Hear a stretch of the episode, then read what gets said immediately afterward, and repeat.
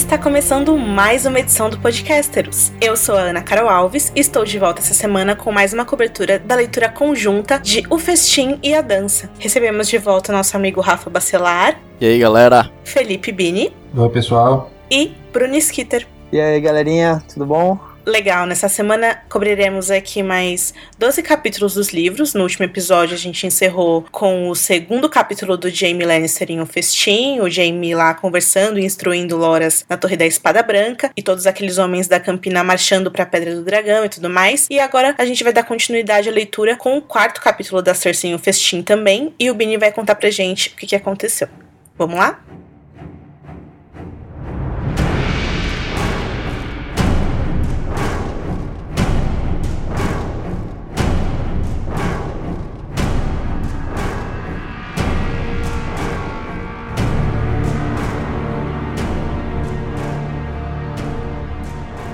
Capítulo da Cersei. Ela tá na corte e três sujeitos apresentam a cabeça de um anão para ela, que não é do tio. Ah! ela. Dá pra ver que os caras são meio tapados assim, e ela fica meio com raiva deles. Ela, ela fala que já é, sei lá, terceira, quarta cabeça que ela recebe lá de anão que não é o Tyrion. Tem, diz que uma era até de, uma, de um menino feio. Nem era nem de anão. No Alene do, dos Ventos de Inverno, eles falam que eles já tem 12 cabeças de é, anões, né? Tá cheio de cabeça. Ela vai ser responsável pela extinção dos anões de Westeros. Exato. Yes. yes, é, é verdade. Aí o Kyburn tá lá também e eles conversam sobre a cabeça do Clegane, que vai ser enviada pro Dora Martel para apaziguar a situação lá em Dorne. Aí o Kyburn entra nos detalhes de como é que ele fez para deixar a cabeça mais apresentável e tudo mais. Fala da, fala da pra caixa. Quê, né, meu? Desnecessário. É, ele arrumou. da caixa de ébano bonito, não sei o que. Aí a César fala com ele, né? Não importa essa caixa aí, não. O cara só quer a cabeça do cara morto. Você acha que ele vai importar com a caixa que vai chegar lá? Não tem nada a ver, não. É, mas aí eles o Carbon acompanha ela até a reunião do pequeno conselho em que ele vai ser apresentado para os colegas dele novos, né? E assim você já fica prevendo como é que o Paisel vai receber o Carbon, porque o cara é um, um, mestre que foi expulso da cidadela, né? Um ex-mestre, né? E aí o Paisel não desaponta a Sensei. Ele fica chocado. O cara não consegue nem articular as palavras direito para fazer objeção à, à, presença do Carvan lá. Mas ela não dá muita atenção para isso, não. É que na verdade ela tá colocando o Kyber não como o grande mestre, mas é, como substituto do Varys, né? Do Varys. É. Ela, ela pensa que o, que o Varys era, na verdade, um é, superestimado, né? Que ele se fazia parecer mais importante do que realmente era. Que quando foi só ela anunciar que o Carbon seria o novo mestre dos sussurros que veio um monte de gente querer dar, passar informação a troco de dinheiro e tudo mais. Ela fala, esse cara aí vai servir igualzinho o Varys. Claro que dá a entender que os caras que vão ajudar o Carbon são todos os mesmos caras do Varys até hoje. Enfim, e aí ela nomeia os novos membros do conselho ela, e ela tem umas ideias engraçadas que ela empresta uns nomes da, das cidades livres para não ter nenhum mestre no conselho além dela mesma não vai ter mestre das leis, mestre dos navios, mas vai ser o juiz, que é o Meriwether, e o outro é o grande almirante, que vai ser o Rain Waters, e a mão vai ser o, o Harry Swift, que ele é sogro do Kevin.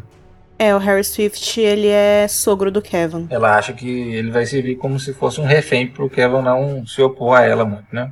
Aí o, o, o Doran enviou uma carta para para Porto Real, falando que aprisionou serpentes de areia, mas que o pessoal em Dorne, a população, ainda está insatisfeita, né? Coisa que a gente já tinha visto ao vivo, entre aspas, no capítulo foi lido no, no podcast anterior. E por isso que eles vão enviar a cabeça do Clegane junto com o Balon Swan. A Cersei pensa nessa hora, isso ela não fala para os caras do conselho não, mas ela pensa que o Balon também tem outra missão pela qual ele está sendo enviado também, além de só acompanhar a cabeça do Greg Clegane. Depois a gente vê o que, que vai acontecer em relação a isso. A gente descobre que o Alto Septão, que o Tyrion havia nomeado, morreu. É, em paz, em seu sono, tranquilamente. Feliz da vida. E aí traz a atenção do conselho que estão chegando milhares de pardais em Porto Real, que são os, os, os devotos mais pobres da fé, né? E estão causando uma confusão danada na cidade. Falam sobre adoração de demônios, condenação. Ela, é, na verdade, todos os assuntos que são trazidos para ela, ela dá um jeito de não se importar, né? É, de dispensar coisas importantes. ela não tá nem aí. Ela fala, ah, tô nem aí pra quem é que vai ser o próximo alto septão. Desde que ele fale mal do tiro. Fale contra, que ele pregue contra o tiro. Porque o anterior, que morreu tranquilamente, ele era omisso em relação ao tio. Aí ela olha de novo pro Aurain, fica pensando sobre ele, não sei o quê. E ela percebe que ele também não está com paciência nenhuma para esse tipo de conselho. E depois eles discutem sobre uma carta dos senhores declarantes do Vale de Arne, falando que estão movendo tropas para perto do, do Ninho da Águia para remover o Peter como senhor protetor. É, senhor protetor. E aí eles discutem lá e decidem que só vão falar com os outros protetores que não é para que nada de mal aconteça com o Peter, mas que sobre quem é que vai realmente mandar no vale, eles podem decidir à vontade lá. O Aurane depois traz à tona o assunto da, da reconstrução da, da marinha, da frota marítima de, da coroa, que foi praticamente toda destruída na Água Negra. Alguém suscita que se faça aliança com os homens de ferro, mas ela claro que não acha legal isso. Fala que, que se vai lidar com eles depois que tratar do Stannis. Ela vê eles só como inimigos mesmo. E o, o quer que se construa Dromones, que é um tipo de navio aí. É, os Dromones, eles são barcos inspirados naqueles Dromons, nem sei se essa tradução tá certa, mas enfim, se a Leia colocou, deve estar. Tá. São aqueles barcos inspirados nos Dromons que tinham no Império Bizantino. É, aqui na Wikipedia fala que eles eram bastante usados para traficar escravos. Por quê? Porque eram galés que serviam para comércio e para guerra. São barcos gigantes com várias velas, tem aquelas armas de ataque para você atirar no, no barco inimigo, enfim. E aí o Giles Rosby tenta falar que não tem dinheiro, mas o cara fica tossindo o tempo todo, né? É. ele que fica tossindo. É, ele é, mesmo. Tipo, Só sabe tossir. O, o Enfim, aí ele acaba que não consegue também falar muita coisa não, e é também dispensado, e a CSI fala que tem dinheiro sim, que não vai pagar débito com banco de ferro, com, com a fé, porcaria nenhuma não, que o dinheiro vai todo para a construção dos navios. Aí não só o Rosby, mas outros membros do conselho falam com ela, ô, ô César, é, você não pode ficar dispensando o banco de ferro assim não. Ela fala, não, o banco de ferro vai, vai ser pago. Vamos ter sempre paga suas dívidas. Aí o cara fala, o pai Cielo, eles também têm um ditado. O banco de ferro vai receber o que lhe é devido. Mas ela dispensa isso aí não tá nem aí. E aí ela autoriza que os navios sejam construídos por Rain. Depois o Carbon traz a atenção deles também que está tendo rumores de que a coroa teve envolvido com o casamento vermelho e todo mundo no conselho fala o quê? Como assim? Isso é um absurdo. Os próprios caras tornam isso desimportante e o Carbon sugere que talvez eles condenem alguns Freys para apaziguar um pouco essa situação. Mas aí eles pensam que o Valder Frey nunca vai concordar com isso e que, na verdade, ele já está no bico do corvo aí, vai morrer mesmo, ele mesmo, então vai, já vai apaziguar um pouco essa situação aí. Que depois vai ter uma, provavelmente uma guerra de sucessão Frey, pela quantidade de gente que vai ter aí, e que aí eles vão acabar se matando eles mesmos. Aí passa para o próximo tema que é o norte, e eles discutem que o Stannis provavelmente vai ser confrontado pelo Bruce Bolton, já que o, que o Ramsay tomou o fosso Kale, então o Bruce pode subir. E a Cersei comenta que o, o Mandela enviou uma carta para ela dizendo que o Davos foi preso que o Mandela prendeu ele, que ela já tinha dito a ele que executasse o Davos. Mencionam a Sansa também, e a Cersei nessa hora ela tem um meio um chilique, ela, os caras até assustam com ela, fala que quando achar ela, ela vai implorar para que morrer, porque matou o filho dela, não sei o que. Que na verdade, quanto aos Stark, já tem uma filha de Lord Eddard com o Bolton que vai casar com com o Ramsey que vai apaziguar a situação no norte também. E também eles ficam sabendo que o John tem ajudado o Stannis, apesar da carta que ele enviou para Porto Real dizendo que não tinha tomado partido, o escudo de papel que eles chamam, e acabou sendo na verdade um escudo de papel mesmo. não serviu para nada.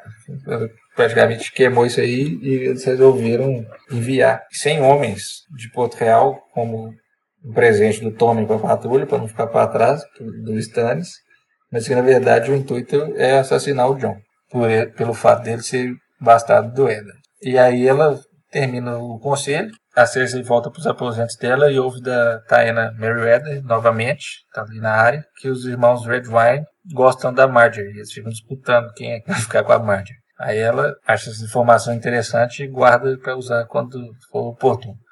E ela descobre que a criada dela também, a Dorcas, gosta do Osney Kettle Black. E aí o Osney chega lá e a Cersei fica é, provocando ele e oferecendo várias coisas para ele, desde que ele realize duas tarefas para ela. Ela fica seduzindo e ela fala com ele que para ele também seduzir a Marjorie, que ele depois seja, seja pego é, com a Marjorie e seja enviado por isso à muralha. Então ele vai com o grupo de, dos 100 homens que Portugal vai enviar para a muralha para assassinar o Jon Snow. Então ele tem que seduzir a Marjorie e matar o Jon. E depois disso, segundo o acesso, ele vai ser promovido a Lorde e vai poder transar com ela à vontade. Depois ela pede para para Taena observar se a Marjorie tem algum admirador secreto.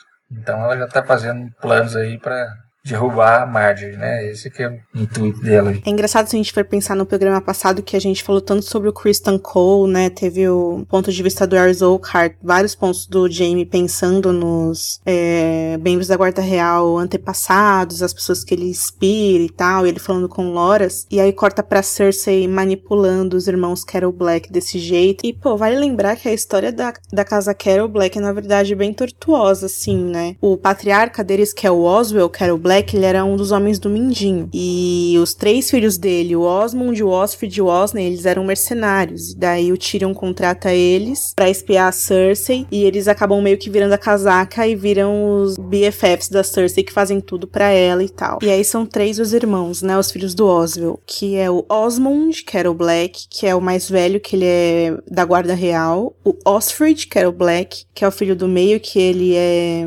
espada juramentada da Cersei. E o Osney Disney, que também é a espada juramentada da Cersei. O que, que você queria falar, Rafa? Não, Rafa, é porque esse lance do Aurania Waters, o Martin fica toda hora dizendo que o cara parece com Rhaegar, o cara parece com Rhaegar, depois fica reclamando dos fãs na internet, dizendo as paradas. toda hora ele fala isso, toda hora. Não, mas eu tava lendo esse capítulo hoje de novo, ela mesma fala um pouco Acho que a, primeira impressão dela foi que ele parecia muito. Nesse aqui ela já fica falando, ah, o olho do cara não parece muito. É... Ela, ela, fica falando assim, ah, mas ele quer, ele me quer, ele me quer. Posso ver nos olhos dele.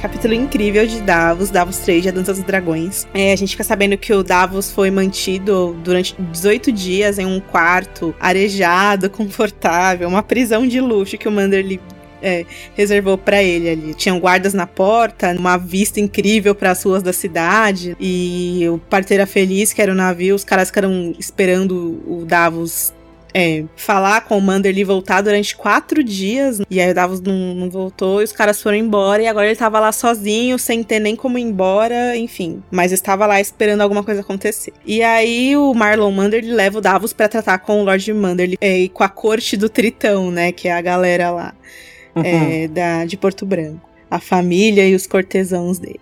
E aí, o, quando ele chega lá, aquela galera, né? Ele fala: por favor, né? A gente, será que a gente pode falar em privacidade, né? A gente tem. Eu tenho inimigos aqui. Você tem inimigos aqui, né? Estão lá os Freys, o Rhaegar Frey, o Jared Frey o Simon Frey na audiência também. Justamente a família que matou o filho do Manderly no casamento, né? Então ele fala: Meu, você tem inimigos aqui, eu tenho inimigos aqui, vamos falar em privacidade. E aí. Os caras mataram seu filho. Aí um dos Freys fala: Meu, o Rob Stark matou todo mundo. Durante o casamento vermelho, ele se transformou em um lobo lobo na frente de todo mundo e matou o Guizo, que era o filho do Walder Frey. E por isso, quando o Wendell Manderly viu aquilo, ele se levantou contra o Rob, né, para defender o Frey, porque aquilo era um absurdo. E aí o lobo também matou o Manderly. Então quem matou o Manderly foi o Rob quando transformado em lobo, não foi a gente. E aí, quando o Frei começa a falar isso, né? É, e, e, que era por isso que eles estavam levando os ossos do filho dele pro pai, né? É, o, o Lord Man, o, o Davos percebe que os olhos do, do Manderly se enchem de lágrimas e tal.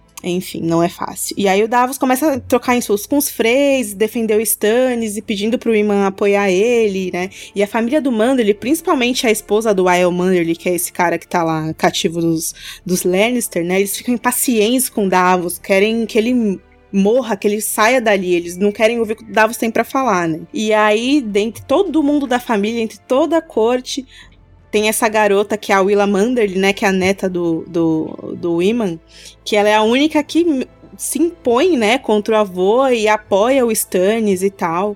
E ao, aos poucos, quando ela começa a, a, a falar, é, algumas pessoas começam a ser influ influenciadas por ela e tal. E aí, quando isso acontece, o Lord Manda ele perde a cabeça um pouco e fala: Não, chega disso, Davos, você está preso, levem ele pra toca do lobo. Ele é um traidor.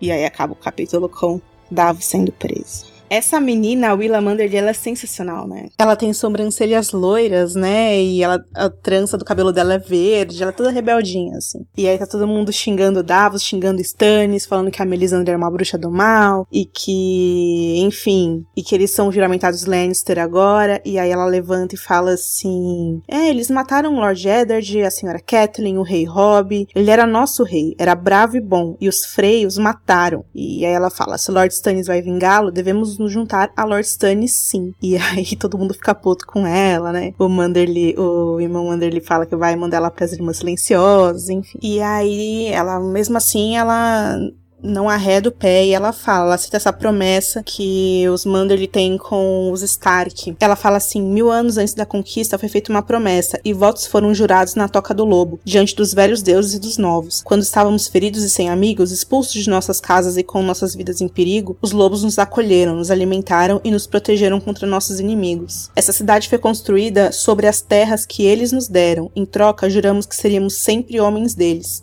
homens dos Stark. Mas aí todo mundo manda cala a boca e começa uma confusão, enfim. No próximo, acho que no próximo podcast, no próximo capítulo do Davos, a gente vai falar mais detalhes sobre essa essa promessa, né? Essa dívida que os Manderly têm com os Stark e tal.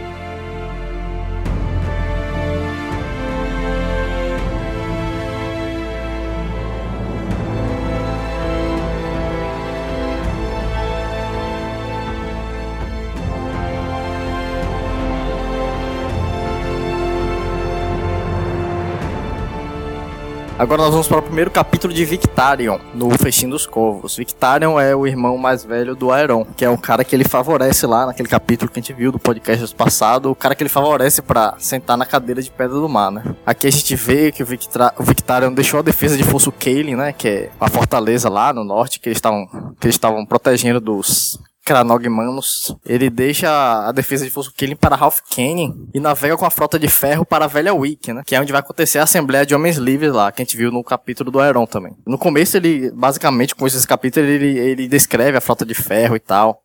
Ele começa a falar da relação dele com Balon e com os irmãos e com Euron e começa a ponderar tudo que tá acontecendo. E aí, logo quando ele chega no berço de Naga, né, que é onde vai acontecer lá a assembleia, ele vê que o navio do, do, do, do, irmão dele, o Oron, tá lá, né? O Silêncio, que é um, uma parada super sinistra com as velas negras. Cara, é um piratão mesmo, né? É, um cara bizarro, né? Todo mundo.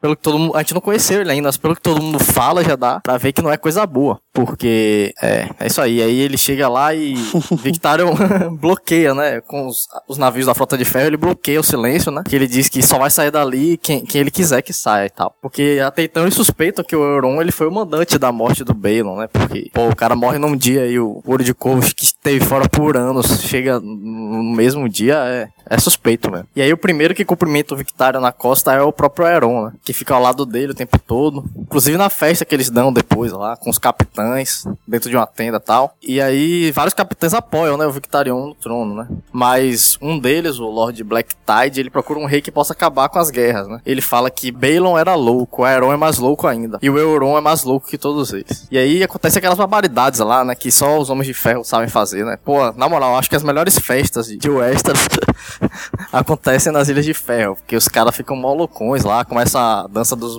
dos dedos lá. Aí na festa o capitão ele encontra a sobrinha dele, que é a Asha, que também tá querendo se reivindicar, né, o direito dela à cadeira de pedra do mar. E aí ele aconselha ela a não fazer isso porque mulheres não têm lugar no poder entre os homens de ferro. E ela observa que o cabelo molhado ele conseguiu mais do que ele queria, né? Quando ele apelou pela Assembleia, porque muita gente que nem que supostamente não tem nenhum direito a clamar o, a, a coroa lá de madeira trazida pelo mar. Então, assim, as Ilhas de Ferro, elas são oito. Tem Pike, tem Grande Wiki, Velha Wiki, que é onde fica um monte de Naga, que é onde a gente vai ver aí esse encontro com a Assembleia. É, tem até uma ilustração na nossa Wiki. Mas voltando, é Pike, Grande Wiki, Velha Wiki, que é onde fica um monte de Naga, tem Harlaw, Salésia, Pretamare, Montrasgo e a Luz Solitária, que é a ilha mais distante ali. É, enfim, e é na Velha Wiki que eles estão se reunindo lá, é onde fica um monte de Naga, e é, que é onde todas as assembleias de homens livres do passado foram feitas, é lá que eles esperam que é, vai ter uma coroa de madeira trazida pelo mar, que é o que o Rafa disse. O monte de Naga, ele é um monte, em cima dele tem ossos ossos petrificados de uma criatura, uma baleia, alguma criatura fantástica que era gigante e tal. Tem gente que fala que são dragões, que, é um, que era um dragão do mar, e esses ossos são costelas imensas, né, de esse, desse animal que ninguém sabe dizer, muitos acham que são que era um dragão do mar. E tem o lance da coroa de madeira trazida pelo mar, que isso aí tá bem na, na tradição zona das Ilhas de Ferro, na Era dos Heróis,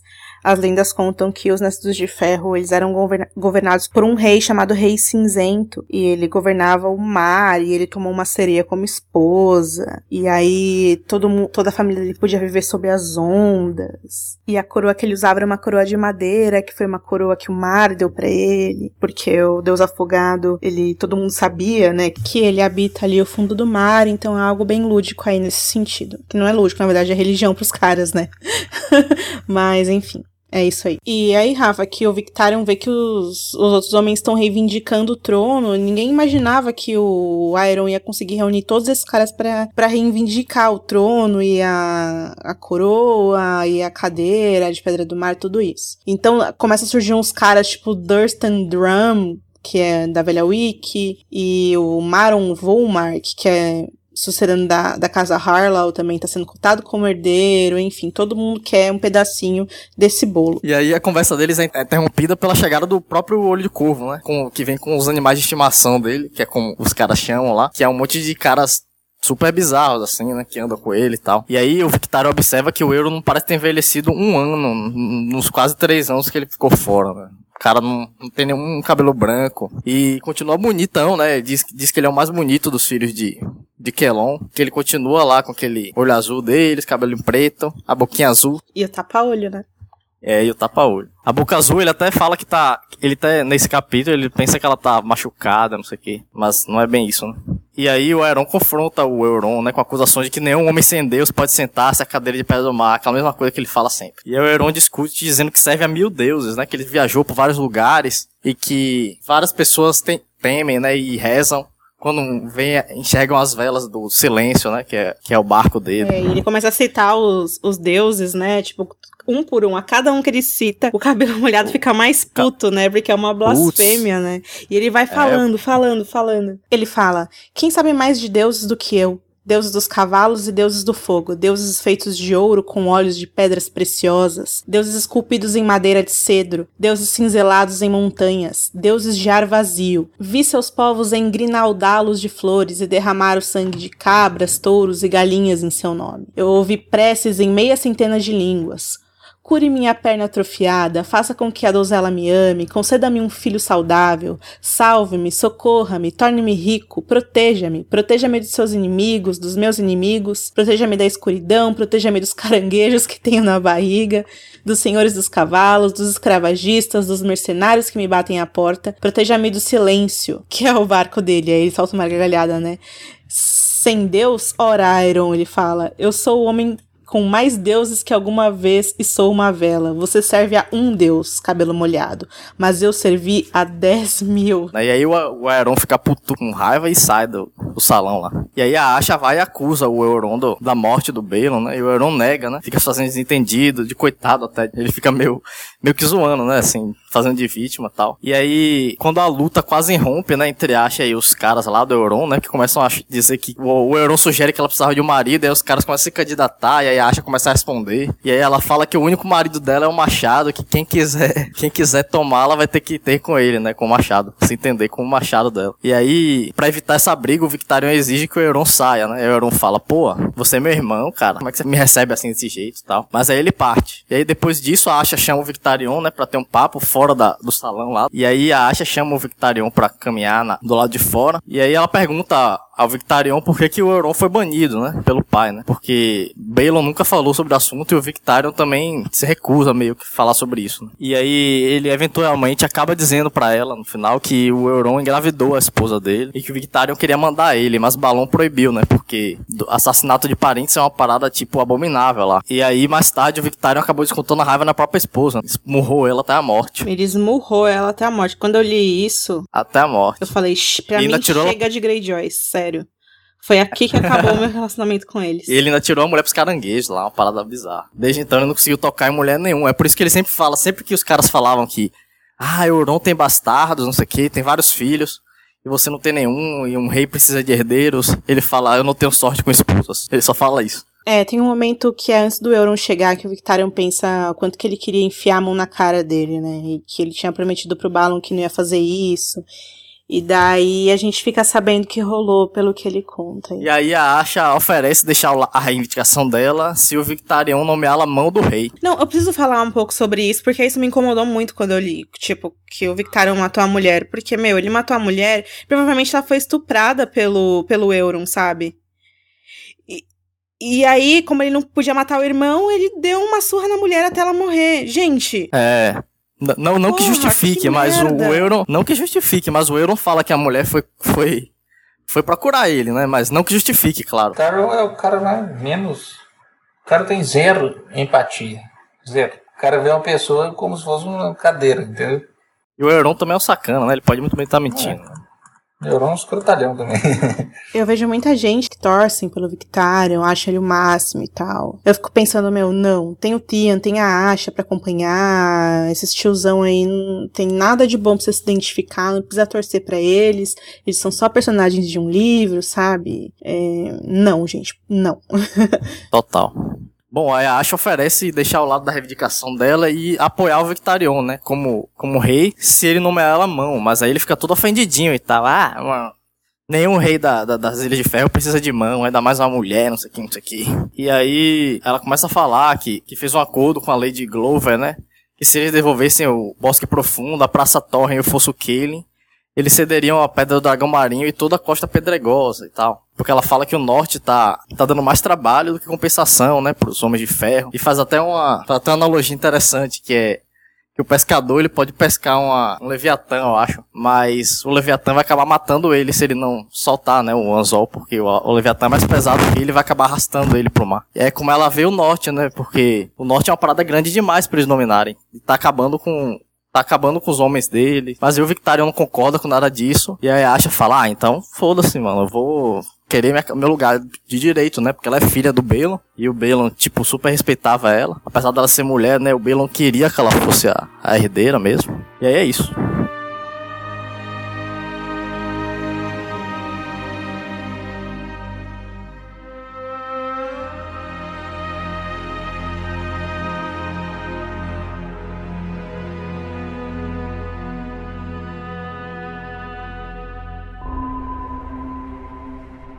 Próximo capítulo é o Afogado. É o segundo capítulo do, do Iron. É, o Afogado do Festim dos Corvos é o capítulo da famosa Assembleia de Homens Livres. O capítulo começa com uma maneira meio terrível. O Iron, ele tá se remoendo por ter fugido do Euron, ele se lembra de algo estranho que aconteceu aí entre eles, a gente até citou aí, né? Fica subentendido que o Euron abusou dele no passado, abusou sexualmente dele, sim, o irmão dele. Martin quer que a gente realmente odeie esse cara. E ele conseguiu. Enfim, ele fica pensando nos salões de ossos de Naga, que é para onde ele tá indo, né? Onde o rei cinzento governou por mil anos e guerreou contra o deus da tempestade. E ao amanhecer, ele faz os homens dele soar os tambores, os cornos de guerra, para anunciar aí o início da assembleia. O afogado quer que o Victarion ganhe e espera que o Euron cometa o erro de discursar primeiro que o irmão. Porque é claro que quem conseguir discursar por último vai ter aí a fala mais aclamada e vai conseguir aí ganhar melhor a atenção das pessoas. E todo mundo grita: "O rei está morto! O rei de ferro está morto!" E ele fala: "Mas o rei Tá morto, mas o que tá morto não pode morrer. Volta a se erguer mais duro e mais forte. Balon caiu, Balon meu irmão que honrou o costume antigo, pagou pelo preço de ferro. Balon bravo, Balon abençoado, três vezes coroados, reconquistou nossa liberdade e a liberdade do nosso Deus. Ele tá morto, mas um rei de ferro voltará a se erguer para ocupar a cadeira de pedra do mar. E todo mundo, um rei! Né? A cada declarante, Aeron grita: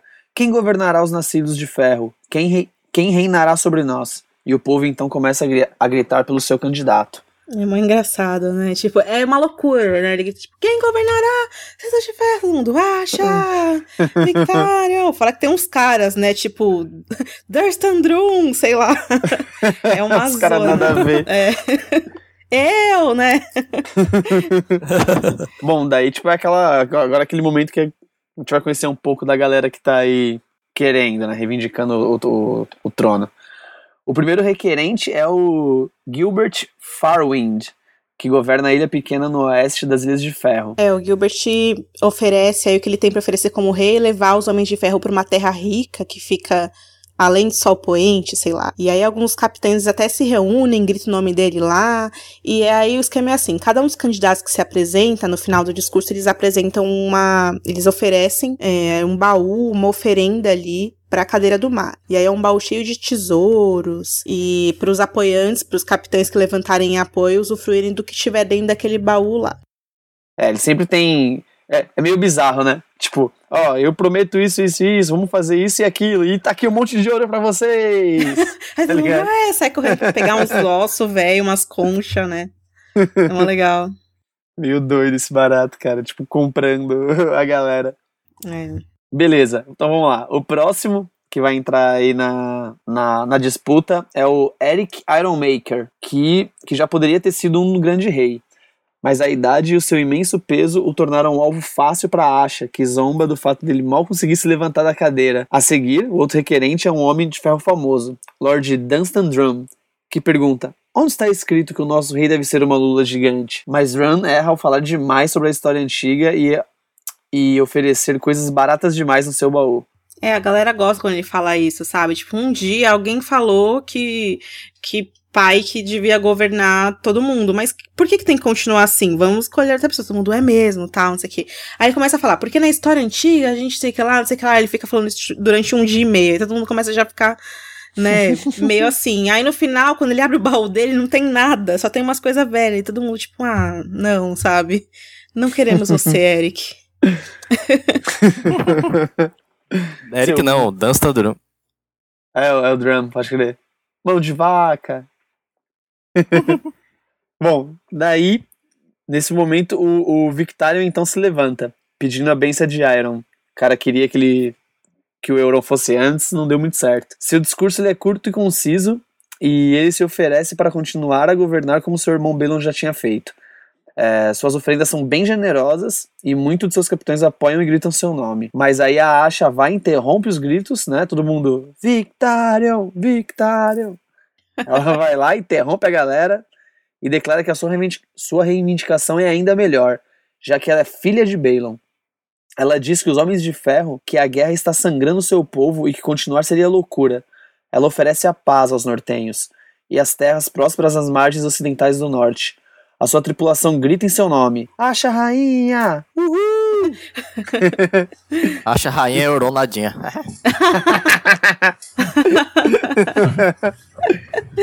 e aí o Iron fica meio tipo, velho. Vixe, estão gritando o nome dela, que zica, Fudeu, tá ligado? É.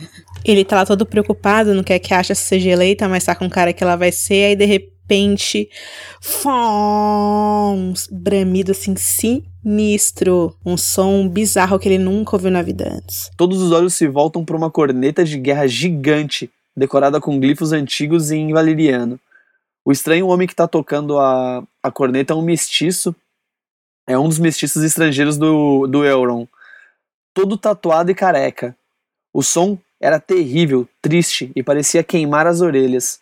Depois de soar a corneta várias vezes, o homem cai no chão com os lábios sangrando, cheio de bolhas. Tipo, e o Euron então anuncia que ele navegou ele navegou mais e enfrentou mais perigos de que qualquer outro homem de ferro. E ele oferece não só paz e terras, mas Westeros inteira para, o, para os homens de ferro. Quando Asha pergunta como é que ele pretende fazer isso, ele responde que ele vai usar dragões para conquistar os sete reinos, como Aegon já provou que já provou que é possível. E utilizando o chifre do dragão que ele encontrou no meio das cinzas de Valíria, que nunca ninguém tinha conseguido navegar lá, aliás, é, ele diz que ele fala para a multidão que esse chifre poderia controlar os dragões pra, do jeito que ele quisesse. Que ele sabe aonde tem três dragões. E daí, né, essa galera começa a aplaudir, começa a gritar e, putz, já era, né? É, acabou pra Asha, acabou é, pra todo mundo, é, né? Tipo, eu não vou dar pra vocês só o que a Asha e o Victarion ofereceram, eu vou dar Westeros inteira. tipo, Meu, o cara soprou o barato, pegou fogo na boca dele, no pulmão, em tudo. Os caras falaram, mano, beleza, esse cara aí. O cara é louco, mano, dá pra ver que ele é maluco, mano. Mas... Que no final das contas você vê que é exatamente isso que os Homens de Ferro querem. Eles não. Né? Foi, né? Tem que continue e eles querem tudo. A questão é, o Euron foi mesmo pra Valyria e achou esse chifre lá ou não? Foi. É, diz que foi, né? Diz ele que foi. Eu tenho minhas dúvidas. Eu acredito eu, num homem que tem um tapa-olho. É, eu acredito. E os lábios azuis. Ó, eu não sei, eu não sei se ele conseguiu lá. Mas que então. o barato veio, veio queimando a boca não. do cara aí, ó. É exatamente isso. O cara até morre depois. O negócio né? é real. Eu, eu, acho, eu acho que ele não comprou na China. Acho que o negócio é real, mas funciona. acho que ele conseguiu isso aí dos, dos feiticeiros que ele capturou. É, é ele pode ter roubado, né? Ele é o pirata. O Charles Daxos fala pra Daenerys, né, naquele último capítulo dela lá do, do podcast passado, que, que três feiticeiros é, saíram de carta em busca dela para vingar o que ela fez na Casa dos Imortais lá. E aí depois a gente descobre que eles, que o, que o Euron capturou eles e tal. O que eu acho é que esses caras é que deviam ter esse corno aí, esse chifre aí. E aí o Euron, para florear a história, falou que pegou de Valir. Ele conta que ele, que ele capturou esses feiticeiros e que matou um deles de fome. Aliás, matou, quase matou todos de fome. Um morreu e os outros foram obrigados a comer o colega que morreu, para submeter os caras ao serviço dele. Inclusive os lábios azuis dele, os, os, os Warlocks é. eles também têm, né? Porque eles Exatamente. bebem um, um, vinho, vinho da noite, né? Qual é o nome do, do da bebida sombra deles? Da, sombra da noite. É uma coisa assim. E que deixa os lábios deles azuis. Isso. É. Deixa os lábios dos caras azuis e a cabeça meio louca. Assim.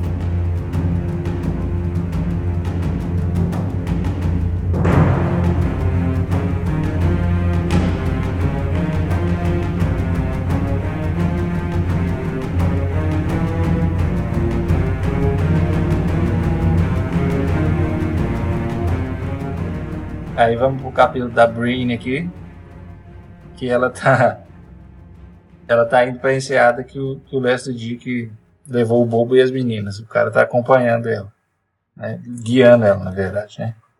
E no meio do caminho ela já fica meio desconfiada do, do Dick. E tem uma hora que ela vai fazer xixi na moita e escuta um, o Podrick falando assim, ei, tira a mão daí, não sei o que. O cara tava mexendo nas coisas dela, procurando para ver se ela tinha dragão mesmo, de ouro, se ia poder pagar pagá-lo, né? Ela fica meio desconfiada do cara em geral e, fala pro Podre ficar de olho nele. Ela fica lembrando do, do, dos maus tratos que ela sofreu ao longo da vida dela nas mãos de vários homens, então ela pensa que é cada vez mais fácil para ela desconfiar e de suspeitar dos homens. E aí ela lembra daquela coisa que a gente comentou antes, que ela procurou e bateu em cada um dos pretendentes dela durante o corpo a corpo e ponte armado. E, depois, e ela lembra também que quando ela era pequena, que os caras ficavam elogiando ela, falando que ela dançava muito bem, que ela era muito bela. mas que um dia a Septan, que instruía e cuidava dela, falou que na verdade os caras estavam fazendo isso só para é, só por causa do pai dela, casar com ela e na verdade herdar as coisas do pai dela, né? Que ela chorou por causa disso, mas na verdade depois ela entendeu isso mesmo. E eles estão lá andando num caminho bem é, isolado, né? Não tem ninguém lá, desolado também. E o Podrick vê que tem um cavaleiro alguns, algumas milhas atrás deles. Estão perto dos, do castelo da Casa Brum lá. E eles passam por um pântano, por umas florestas e chegam finalmente nos Mumuros, que era onde o, o Dick tinha falado que teria mandado o, o bobo. E a Brienne chegando lá, ela imagina, não é possível que cara, o Dontus Holler trouxe a Sansa aqui, mas eu tenho que investigar o que, tem aqui. Tem alguma coisa aqui. Alguém teve aqui. Então ela fala que o Podrick fica olhando os cavalos deles e ela e o Dick vão investigar o que, que, tem lá nas ruínas. E aí ela percebe que tem uma lareira que foi apagada recentemente e vê que tem, que tem sinais de, de que teve gente ali é, há pouco tempo. E aí, em um, lugar lá, ela descobre que o Shagwell, dos Saltimbancos Sangrentos, é, que é, na verdade, o bobo que a Brienne está aí na casa. Então, ele e dois outros membros dos, dos Saltimbancos Sangrentos. E o Shagwell mata o Lester Dick com a Morningstar dele. O cara, coitado, o cara manda aquelas, aquela bola que tem com, com os espinhos na frente que o cara fica rodando. Dá isso na cara do, do pobre coitado do Dick não é tão pobre coitado assim, não, mas durante o capítulo a gente não pode. A gente fica sentindo uma certa simpatia pelo cara, o cara fica cantando, o cara, o cara é um pouco coitado, na verdade. ele, eu, e o Chego conta que o, que o Usbeck cavalgou para o sul de Vila Velha, com alguns saltimbancos, e eles se separaram todos, né? O Usbeck foi para o sul de Vila Velha, o Rod foi para Salinas, e que tem um boato de que uma filha do Lord Stark foi vista pela última vez com usando o Clegane. Então, a Brienne já pensa que aí tem uma dica para ela também, né? Na verdade, a Brienne acaba conseguindo vencer os caras com a cumpridora de promessas que ela tinha tirado. Do... Ela não ficava ostentando a espada, né? Na frente de todo mundo para não chamar muita atenção. Mas nessa batalha aí ela usa a espada e consegue vencer os caras com a ajuda do Podrick também, que tá com uma pedra na cabeça do Shegwa. E depois ela obriga que o, o Shegwa cava uma sepultura pro, pro Dick com as mãos. Ela sabe que o Shagwell vai atacar ela quando ela quando termina de cavar o buraco ela vai jogar o corpo do Dick lá dentro, mas ela mata o Shagwell mesmo assim com a adaga dele. E aí ela ouve uma risada nas ruínas e tá lá o,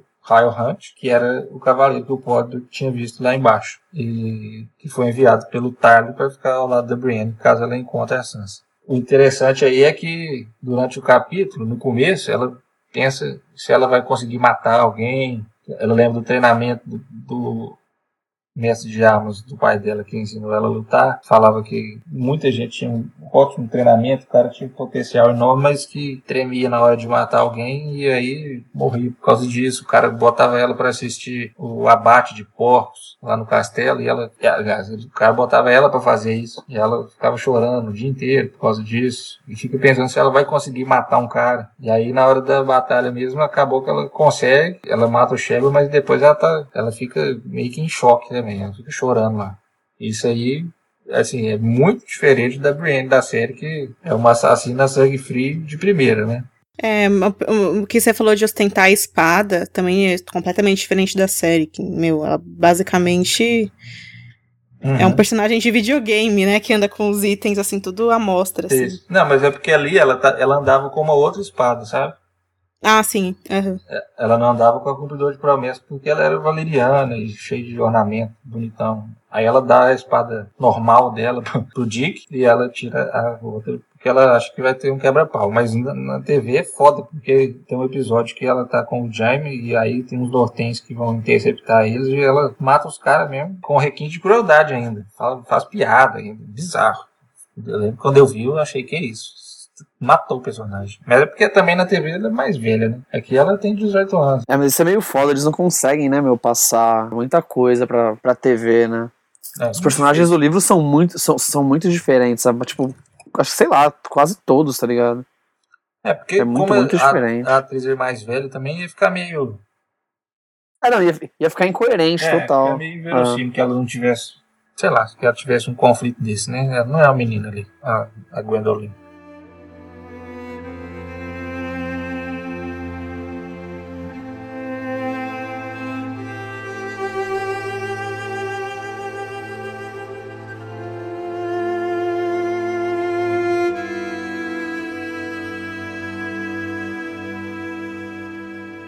Em O Festim dos Corvos, o capítulo seguinte é A Fazedora de Rainhas, que é o primeiro capítulo da Ariane Martel. É, o capítulo começa no deserto de Dorne. A Ariane é, princesa de Dorne e seus companheiros mais confiáveis estão ali aguardando a chegada da Myrcella e da espada juramentada dela, o Aerys Oakhart. É, embora a Ariane tenha muita confiança em todos os companheiros dela, que são eles o Garen, que é um órfão amigo dela, que tem um dente de ouro porque ela quebrou o outro. É, ele substituiu o dente por um dente de ouro. Aí tem o Drake, que é o Andre, que é aquele que dormiu com a Ariane e com a Tiene. No próximo capítulo da Ariane a gente conta essa história aí. É, e a Silva Santagar, que é herdeira de uma das famílias nobres lá de Dorne. E os três toparam ajudar ela aí, ela confia muito neles, confia que eles estão ali para ajudá-la e tal. É, ela fica insegura ali com o quarto ajudante ali que ela pediu para fazer parte do plano, que é o Gerald Dane, o Estrela Negra. Ele é um dos herdeiros da casa Dane de Tombastella, que também fica ali na região de Dorne. Bem, a, todo mundo sabe da casa Dane aqui, né? Pessoal, pessoas muito ilustres fizeram e fazem parte dessa casa, mas enfim, o Geralt topou ajudá-la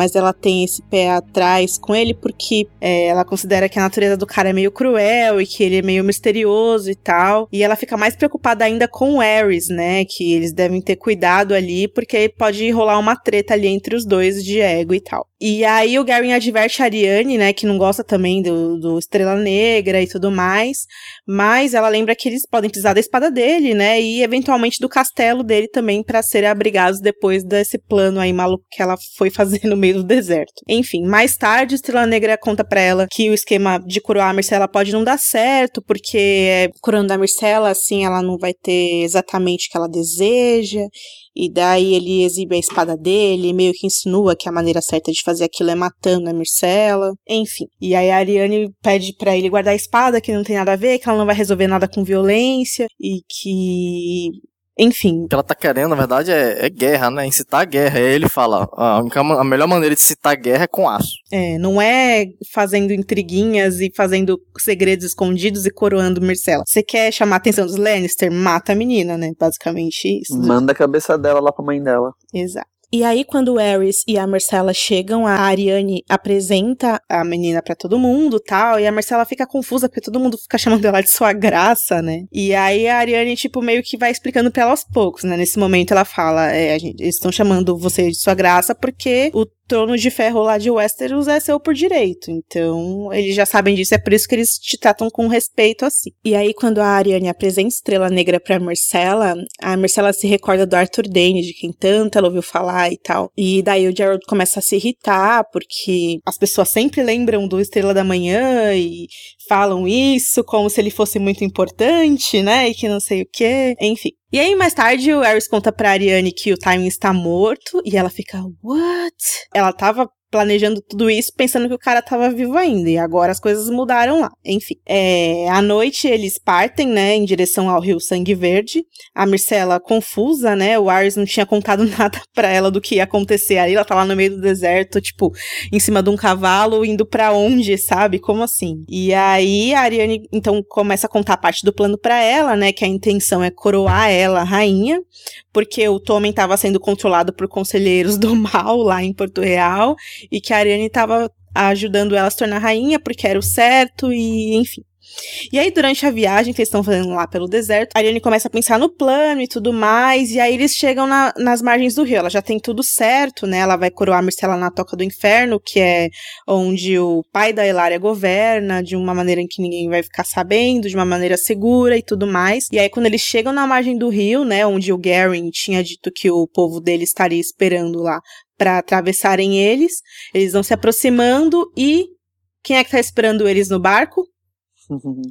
o Arya o Rota. E mais uma dúzia de besteiros apontados para eles. Aí a Ariane grita, né? Todo mundo fugir. O Ares Oakhart, todo honroso, segue pro barco com a intenção de proteger as duas princesas dele a todo custo. E aí, no caminho, ele é atingido por várias das setas das, das bestas. Ele continua firme, lutando, lutando, mas ele acaba sendo atingido pelo longo machado do Rota, que é foda, e enfim. Está morto o menino Ares. E aí, meu, na confusão, uma confusão do caramba, a Ariane acaba caindo do cavalo. Ela, quando ela vê que o Ares morreu, ela grita, não, né? E aí ela ouve a Marcela gritando, enquanto o Rol tá, no meio da confusão, também comandando que os cavaleiros persigam Estrela Negra, que essa altura do campeonato já tá fugindo no meio lá da areia. E aí, de repente, a Ariane percebe que a Marcela tá com a cabeça entre as mãos, né? E que tem sangue escorrendo pelos braços dela. E aí ela a Ariane é levada pro Holta e ela começa a implorar para saber quem, como que ele descobriu aquilo, né? Como que o pai dela descobriu? Como que ela foi pega? E aí a única coisa que o Holta fala para ela é: alguém falou. Há sempre alguém que fala. Ah, nessa hora o Estrela Negra tava fugindo porque foi ele que atacou a Micela. Ele atacou a Micela, né? Porque ele queria matar ela. E o Ares, mano, pô, finalmente tinha sei lá, um cara assim, da guarda real que não era o James. Lá. É, durou pouco. É engraçado porque o plano tinha tudo para dar certo. A gente pensa que, meu, eles tomaram cuidado e tal, mas o Doran sabe de tudo, velho. Quem, quem caguetou? Gerald, sei lá. É, né? Ele fugiu, mas sei lá. Ah, Zochat, pode ser também. Não, eu acho que. Foi um dos caras, foi o. Foi o Garen. Eu também acho que foi o Garen, que é o que ela mais curte. É, mas pode ter sido o Dre mesmo. A gente sabe que a Tiane e a Ariane dormiram com ele quando eles eram mais jovens, tal, se a Tiane queria que a Marcela se machucasse, sei lá, ela pode ter armado isso aí, junto com o Darkstar até, sei lá. Não sei, eu, eu, gosto de pensar que foi o, foi o Darkstar mesmo. É, o Jerry, acho que ele ficou meio puto que a parada deu errado e matou, mas tentou atacar a Marcela ali, né? Foi, foi o que eu interpretei. Porra, merda deu errado. E fala, ah, vou matar essa mina pra ver se dá alguma coisa sabe certo aqui, né? É, mas vou te contar também. A Ariane é outra pessoa que eu gosto muito. Ela e o pai dela, mas dois burros que plano que é esse, gente? Tá doido. Que merda foi essa, né? Que vai proclamar a mulher rainha lá no Hellholt, o que, que isso vai adiantar? Não adianta nada. É, mas na cabeça delas adianta, né? É, é, é forte genial, isso lá. Né? Mas é tão idiota que parecia que ia dar certo. É esse o ponto, né?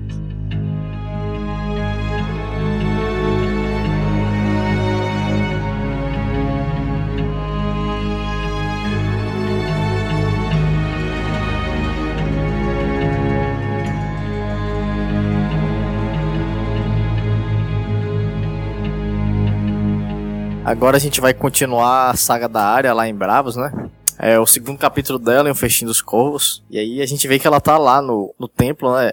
Na casa do preto e branco. E aí todos os dias o homem amável, ele pergunta para ela quem ela é, né? E aí ela responde ninguém e ele diz: Mentira. Ele tenta levar ela a esquecer, né, o, quem ela é de verdade, né, desistir do passado dela, porque ela, ele diz que ela tem que entregar tudo que ela é, tudo que ela foi, né, esquecer tudo que ela foi e entregar ela completamente, se entregar completamente pro Deus de muitas faces e tal. E aí ela trabalha muito no templo, limpando, fazendo outras tarefas, né, ajudando na cozinha e testemunha muitas pessoas que entram no templo para acender velas e para ficarem perto de alguma estátua lá, né, tomam uma água daquele poço lá e morrem, né, eventualmente, se deitam para morrer. E aí tem, até uma fala interessante do Homem Marvel, ele fala que a, a morte pode vir de várias formas, uma coisa assim, mas que lá no templo ela sempre era gentil, porque o cara chegava lá já sabendo que ia morrer, ele tomava a parada, deitava e não acordava mais. E aí, quando perguntaram sobre os nomes que ela sussurra à noite, né, ela finalmente admite que são pessoas que ela quer matar. E aí o sacerdote diz que é o Deus das muitas faces que determina quem deve morrer, e não ela, né? E que ela tá no lugar errado se ela tá querendo vingança tal.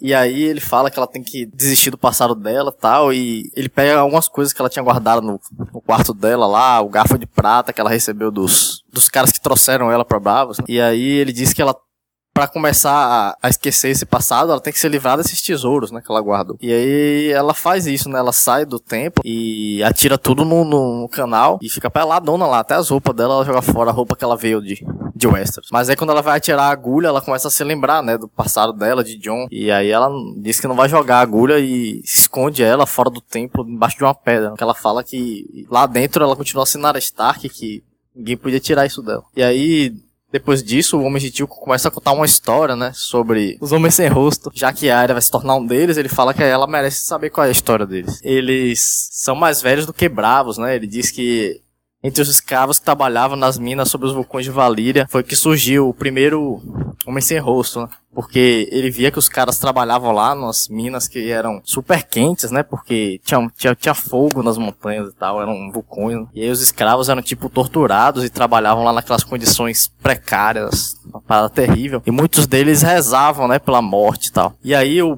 primeiro homem sem rosto foi um cara que ninguém sabe se foi um dos escravos, se foi um nobre, um capataz que cuidava dos escravos. E aí ele, ele ofereceu a, a, a piedade, né? Pra esses, pra esses caras, porque eles estavam lá trabalhando trabalhando e a vida deles era realmente uma parada bizarra, né? Porque só faziam trabalhar e sofrer. E aí ele, ele ofereceu a dádiva para esses caras, né?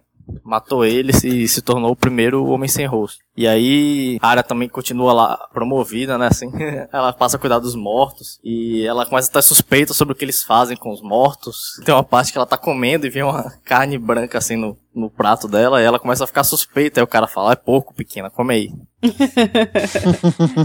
E aí ela se torna, acaba se tornando uma acólita né, no tempo. Eles acabam aceitando ela e ela começa a aprender um idioma de bravos com a garota abandonada, né? Uma começa a ensinar a, a, a sua respectiva língua pra outra, né? A área ensina o idioma comum de Westeros e a criança abandonada ensina, ensina ela o bravosi, bravosiano. E aí as duas também aprendem a ler o rosto, né? Quando, quando alguém tá mentindo pra saber e tal. Porque o, Homem sem, o Homem Amável é bastante bom nisso, ele sempre diz quando ela tá mentindo. E tem uma hora que ela acaba descobrindo que a menina, tá, na verdade, tem 36 anos de idade, né? A Ara pergunta quantos anos, a menina pergunta quantos anos ela tem, a Ara fala 10. E a menina fala a verdade. Aí quando a Ara pergunta quantos anos você tem, a menina faz 36, ela fala, ah não, mano, isso é mentira. Aí o Homem Sem Face fala que não, que ela tem 36 anos de verdade, mas que ela se tornou daquela forma porque como parte de sacrifício, né, para se tornar um homem sem face, né?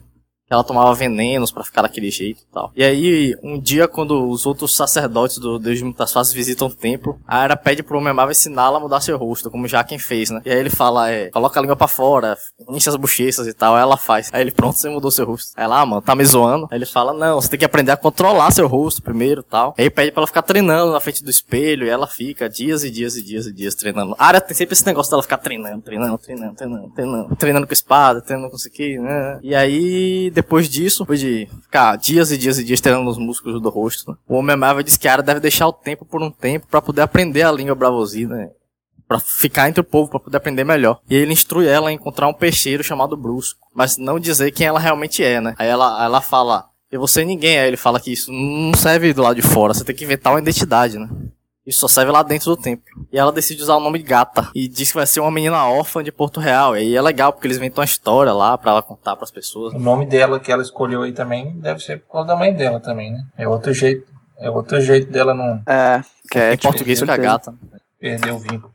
É, se realmente ela pegou Cat pra, pra ficar mais perto da mãe, isso é engraçado porque ela também se negou a jogar a agulha fora. Ela jogou tudo fora, menos a agulha, e aí ainda coloca o nome da mãe, não sei. É, inclusive, falando nessa cena aí que ela joga a agulha no rio e tal, no canal, tem aquela, aquele pensamento dela que é super triste. É, que é legal citar, ela fala assim: agulha era Rob, Bran e Rickon a mãe e o pai, até Sansa. Agulha era as muralhas cinzentas de Winterfell e o riso de seu povo. Agulha era as neves de verão, as histórias da velha ama, a árvore coração com suas folhas vermelhas, com suas folhas vermelhas e a cara assustadora, o cheiro quente da terra dos jardins de vidro, o som do vento do norte a fazer estremecer as janelas de seu quarto. Agulha era o sorriso de Jon Snow.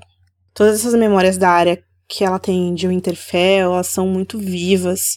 Nesses capítulos dela, é, é, muito triste, assim, eu, eu lembro de, enquanto eu li, principalmente pela, na primeira vez que eu li, eu me senti sempre muito melancólica em relação ao Winterfell, eu senti muita saudade, e senti, me senti muito triste por tudo que aconteceu. Se eu Estou me sentindo assim, imagina ela, né? E, gente, esse negócio de mudar de identidade, o Martin deu pistas de que isso ia acontecer com ela desde o primeiro livro. Ela mesma lembra disso toda vez que ela tem que dizer que ela não é ninguém para homem gentil, porque nos livros a área já foi. Ela tinha aqueles apelidos lá em Winterfell que ela cita, né? Área debaixo dos pés, área cara de cavalo. E aí depois ela virou Harry, depois Doninha, depois Pombinha, depois Salgada. Nan, a copeira, ela já foi o fantasma de Harrenhal, quem se lembra? E tem um momento antes disso, pra gente entender mais ou menos como é esse processo de mudança e como ele é super cruel. O Homem Gentil pergunta para ela é, em quem você pensa quando você sente o cheiro dessas velas ardendo e tal, né? Em quem você pensa, pequena? E aí é escrito assim no livro: O Interfell podia ter dito. Sinto cheiro de neve, fumaça e agulhas de pinheiro. Sinto cheiro de estábulos. Sinto cheiro de, do riso de Holdor e da luta de Jon e Robb no pátio. E de Sansa cantando sobre uma estúpida bela senhora qualquer. Sinto cheiro de criptas onde estão os reis de pedra. Sinto cheiro de pão quente assando. Sinto cheiro do bosque sagrado. Sinto cheiro da minha loba, ela fala, do pelo da minha loba. Quase como se ela estivesse aqui comigo. E aí ela olha pro homem gentil e fala: Não sinto cheiro de nada esperando para ver se ele ia saber que ela tava mentindo ou não. Processo muito cruel, gente. A Ara é uma criança, né? Ela tem 10 anos nesse ponto aqui dos livros. E tem uma coisa que a gente não tem falado muito aqui, que são as orações dela, né? Tipo, a gente vê que são citados uma loba que tem uma alcateia, eles são super violentos e tá todo mundo atrás desses lobos para caçar esses lobos tal. E é engraçado porque enquanto a Neymar tá atacando o terror, a área tá lá, tipo, treinando, seja com a espada, que cita sempre que ela ainda tá treinando com a espada dela vez ou outra, ou ela treinando a ser ninguém e tudo mais, e à noite, todos os dias antes de dormir, ela repete a porra do mantra lá. Sir Gregor, Dansen, Rafio querido, Sir Ilin, Sir Meryl, Rainha Cersei. Ela reza isso aí, ela fala, né? É, se o Deus de muitas faces for um Deus de fato, ele vai me ouvir.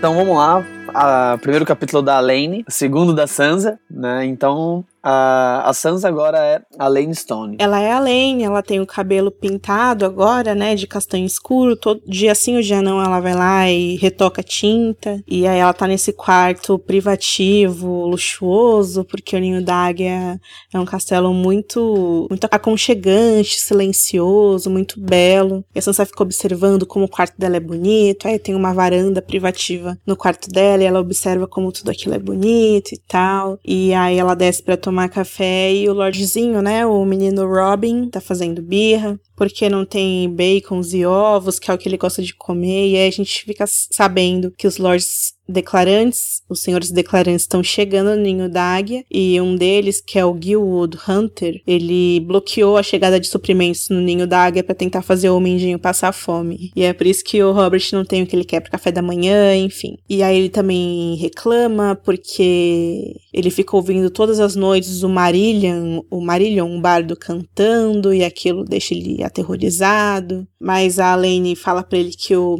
o cara já tá morto, embora ela não tenha visto corpo, que é muito estranho, mas ela assume isso porque ela mesma já não ouviu mais o cara cantar e tal.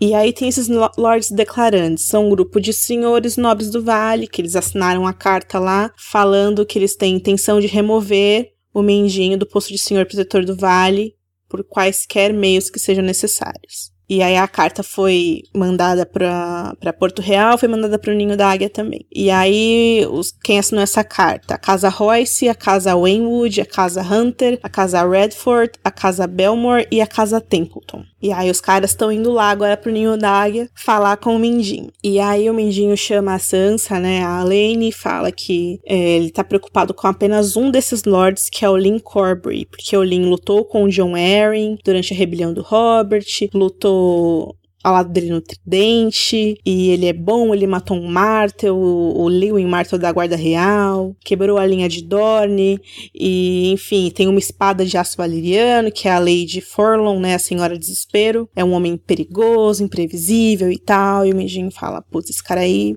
não sei. E aí, cara, a gente vê que o Robin, o menino, começa a ter alguns ataques cada vez mais fortes. Ele tem ataques de pânico e tremedeiras, enfim, o Mindinho fala lá pro mestre Coleman que dê doses de doce sono para ele. E aí o mestre não gosta muito de ter que deixar o garoto dopado. E fica essa situação aí com o menino. E a Lênio tem todo chamando o Mindinho de pai, o que é muito esquisito, porque ele não é pai dela.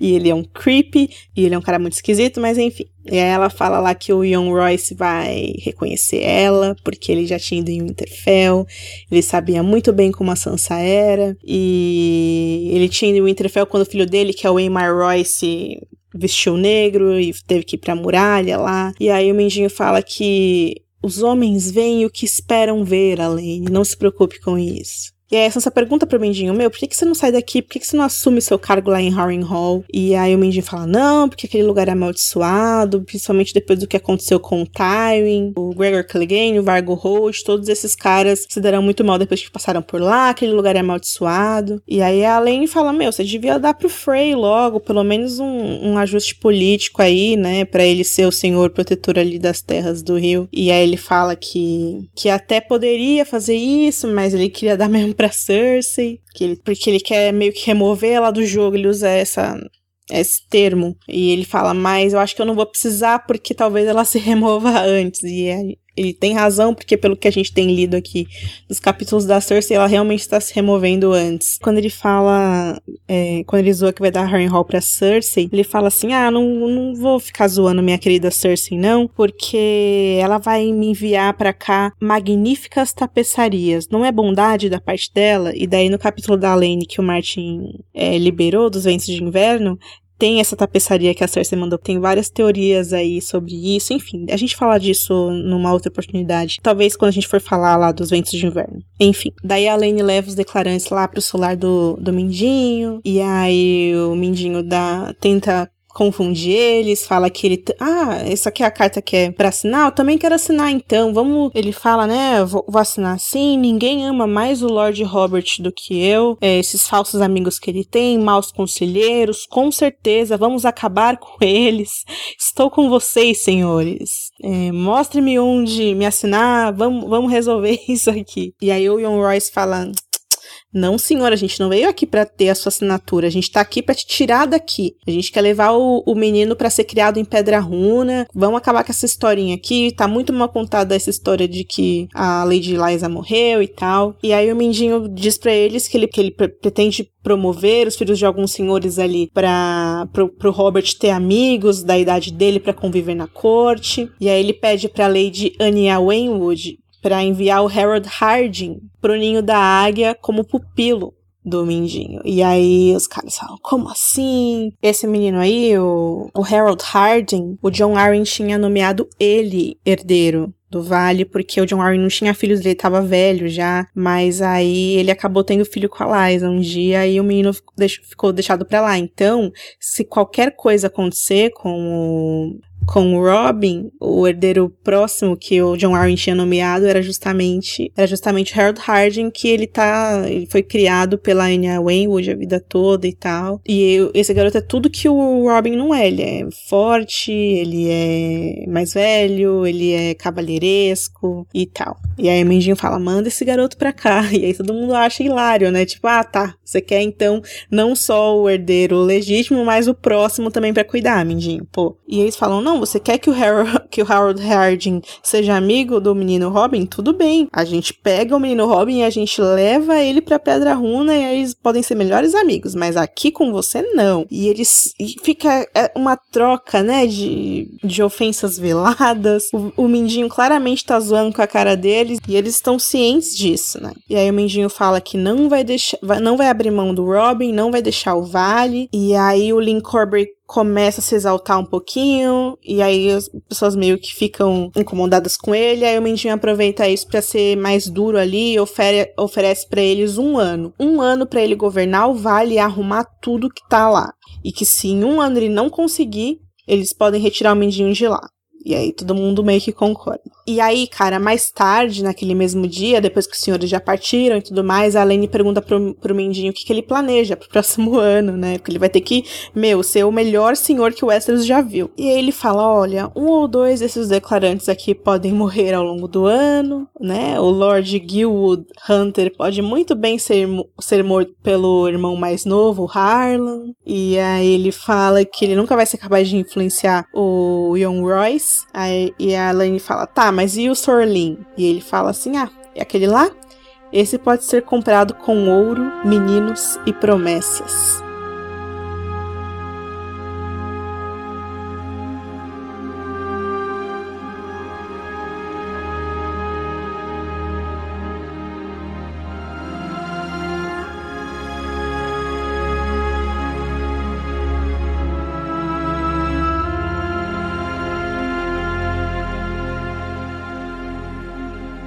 E agora a Cersei, né? Ainda no, no festim. O quinto capítulo dela no festim e ela cada dia é mais louca.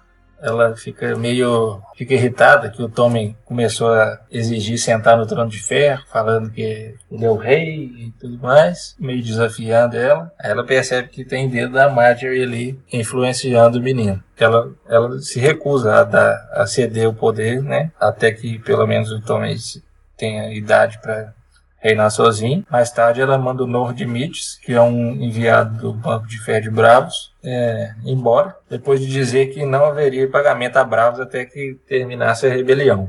Ou seja, o que ela tinha decidido na reunião do conselho, ela botou em prática. O, o banco enviou um, um representante que foi dispensado por ela. E depois ela recebe notícia de que o, o Lord Mander decapitou o Davos. E aí ela fala com o Osmond Kettle Black sobre as tentativas do irmão dela de seduzir a Marjorie, que por enquanto tem sido mal sucedidas. Aí o Osmond fala com ela que, que a Marjorie gosta do Osney, mas que eles nunca ficam sozinhos, que sempre tem gente da guarda real ao redor deles e gente da corte também, tem cantores, tem as primas e primos da Marjorie também, que esse que é o empecilho que está impedindo que ele consiga seduzir a Marjorie. E depois ela atravessa o pátio e encontra o Tommy montando a cavalo e atingindo um, um está firme, que é aquele tipo um boneco que os caras usam para treinar, né, nas justas. Ela fica puta com essa ideia aí. Ela percebe que mais uma vez a Marjorie está influenciando o Tommy. Tá todo mundo falando, ei, Tommy, vai ser um grande cavaleiro, ei.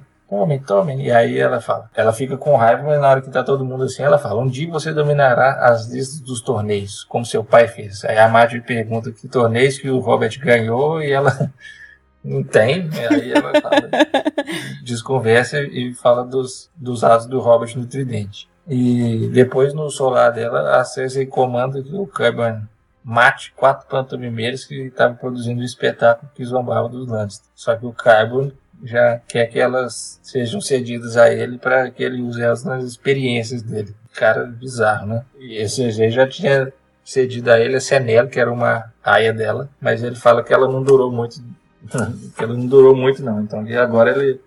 É, a gente comentou ela no ah. capítulo passado, né? Que a Meriwether fala que ela tava espiando pra Marjorie. A gente ah, já sabe que fim que ela levou. o Carbon fala, ah, não durou muito, precisa de mais. Então, ela, aí a Cersei lembra dela gritando na escuridão, quando foi colocada nas celas negras. A mulher foi colocada nas celas negras. Seria assim.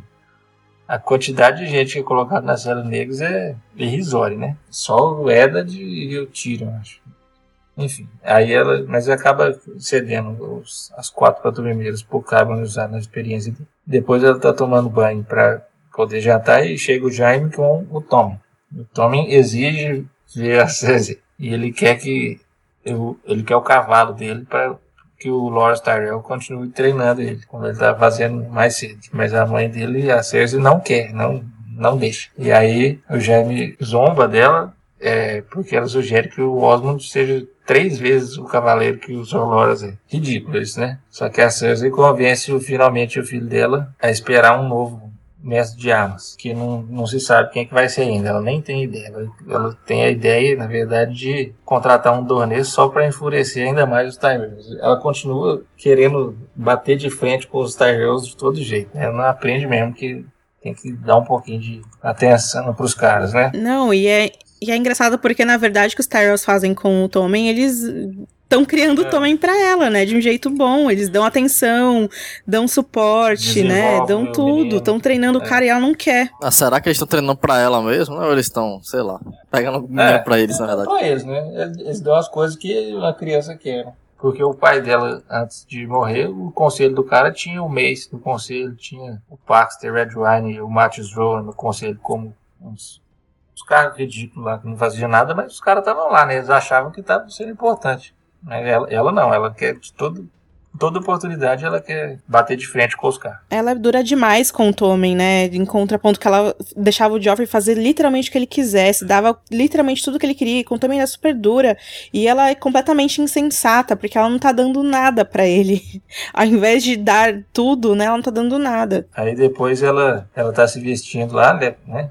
Depois você conversa com o Jaime e ela lembra que a lavadeira encolheu vários vestidos dela. Que ela não sabe, na verdade, é que ela ganhou peso. Ela acha que, a, que o vestido encolheu, não que ela aumentou. Aí os convidados dela pro jantar são a Feliz Stokeworth e, a, e o marido dela, o Bauman Burt. E eles contam que a Tanda Stokeworth foi lançada do seu cavalo e fraturou o quadril. Só que a Cersei pensa que, internamente, né, não fala isso, mas pensa que a Tanda não vai recuperar, se recuperar desse ferimento com a idade que ela tem. Né? Tanda é a mãe deles. Né? E ela convence a Faliz e o Bauman que ela acha que o Bron tá escondendo o Tyrion, pela relação que eles tinham, né? E que significa que ele pode tentar matar o Tommen também, e ela pede que, o, que eles eliminem o Bron. O Bron, no caso, agora é casado com a Lolis, que é a irmã da, da Faliz, né? E aí a Cersei finalmente vai dormir e ela espreita dentro do quarto do Tommy e vê três gatinhos na cama com ele. E, a, e o Mary, Mary Trent conta que foi a Marge que deu para ele. A, a, a Marge fica ali mimando, né, o Tom. E aí depois a Cersei pensa no, no Rhaegar e como que o Aerys impediu que eles fossem noivos, ela e o Rhaegar, por despeito. Quando ela tinha 10 anos, o pai e a tia Jenna prometeram que ela seria noiva do Rhaegar depois do torneio do rei em Lannisport. Ficou feliz demais com isso aí. E ela concordou em visitar a bruxa Meg, a Han, com as amigas dela. E aí elas riram das profecias, mas naquela noite o Aerys zombou do Tywin, do, pelo, pelo fato do Tywin achar que, a, que ele daria a mão do filho dele para a filha do servo dele, que era o Tywin. Cara zoou o Time. É, zoou mesmo. A Cersei pensa assim: é, meu pai disse que eu ia ser uma rainha. Por que deveria uma rainha ter medo de uma velha de onda qualquer? E aí, depois que ela, né, de, no fluxo do pensamento, depois que ela falou com a velha, ela fala: seu riso morreu ao fim do torneio. Não houve nenhum banquete final. Não houve brindes para celebrar seu noivado com o príncipe Rhaegar. Só silêncios frios e olhares gelados entre o rei e seu pai. E aí ela foi chorando falar com a tia dela, tia Gena e a Jena conta pra ela que o Aerys olhou pro Tywin e falou: É o meu criado mais capaz, Tywin, mas um homem não casa seu herdeiro com a filha de um criado. E aí a Cersei xinga o Tywin nos pensamentos, fala que o Jaime tá traindo ela igual o pai fez, fala que se o Rhaegar tivesse sido dela, ele jamais teria pensado na garota loba dele. e no fim do capítulo ela fala que nunca perdoou Robert por ter matado o Rhaegar. E nessa cena que ela vê a Margaery dando os gatinhos pro Tommen, ela lembra que a filha do Rhaegar, a Rhaenys, também tinha um gatinho preto. É um gatinho que chamava Balerion, né, e tal. E daí ela fala que o gatinho trouxe má sorte pra menina, e ela fala que a, a Rhaenys podia ter sido filha dela, filha da Cersei, porque o Rhaegar deveria ter sido da Cersei. E ela se lembra de observar o Rhaegar durante várias noites no salão, tocando a harpa dele. Ela descreve que as cordas eram de prata, o Rhaegar tinha dedos longos e elegantes, e ele era mais do que um homem. O Rhaegar era um deus, porque ele era valeriano, etc. E aí você que tá escutando a gente agora, pensa nisso. Pensa que se essa história é, poderia ter sido diferente aí se o Rhaegar tivesse tomado a Cersei como esposa. Será que a história teria sido tão diferente assim?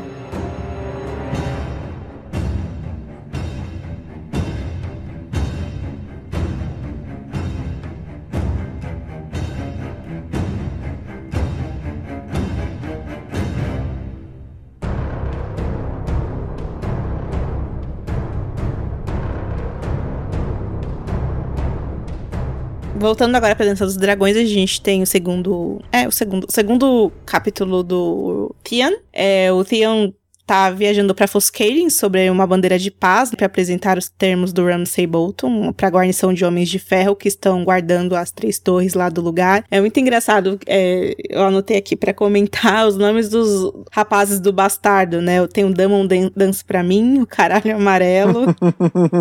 e é uns caras que, tipo, é, é bad porque eles caçavam o Tian, né? Na período que ele foi, é, estava cativo. Ele tá cativo ainda, mas enfim, é, período que o, que o Ramsey ficava. Trans, tava transformando ele em Rick, né?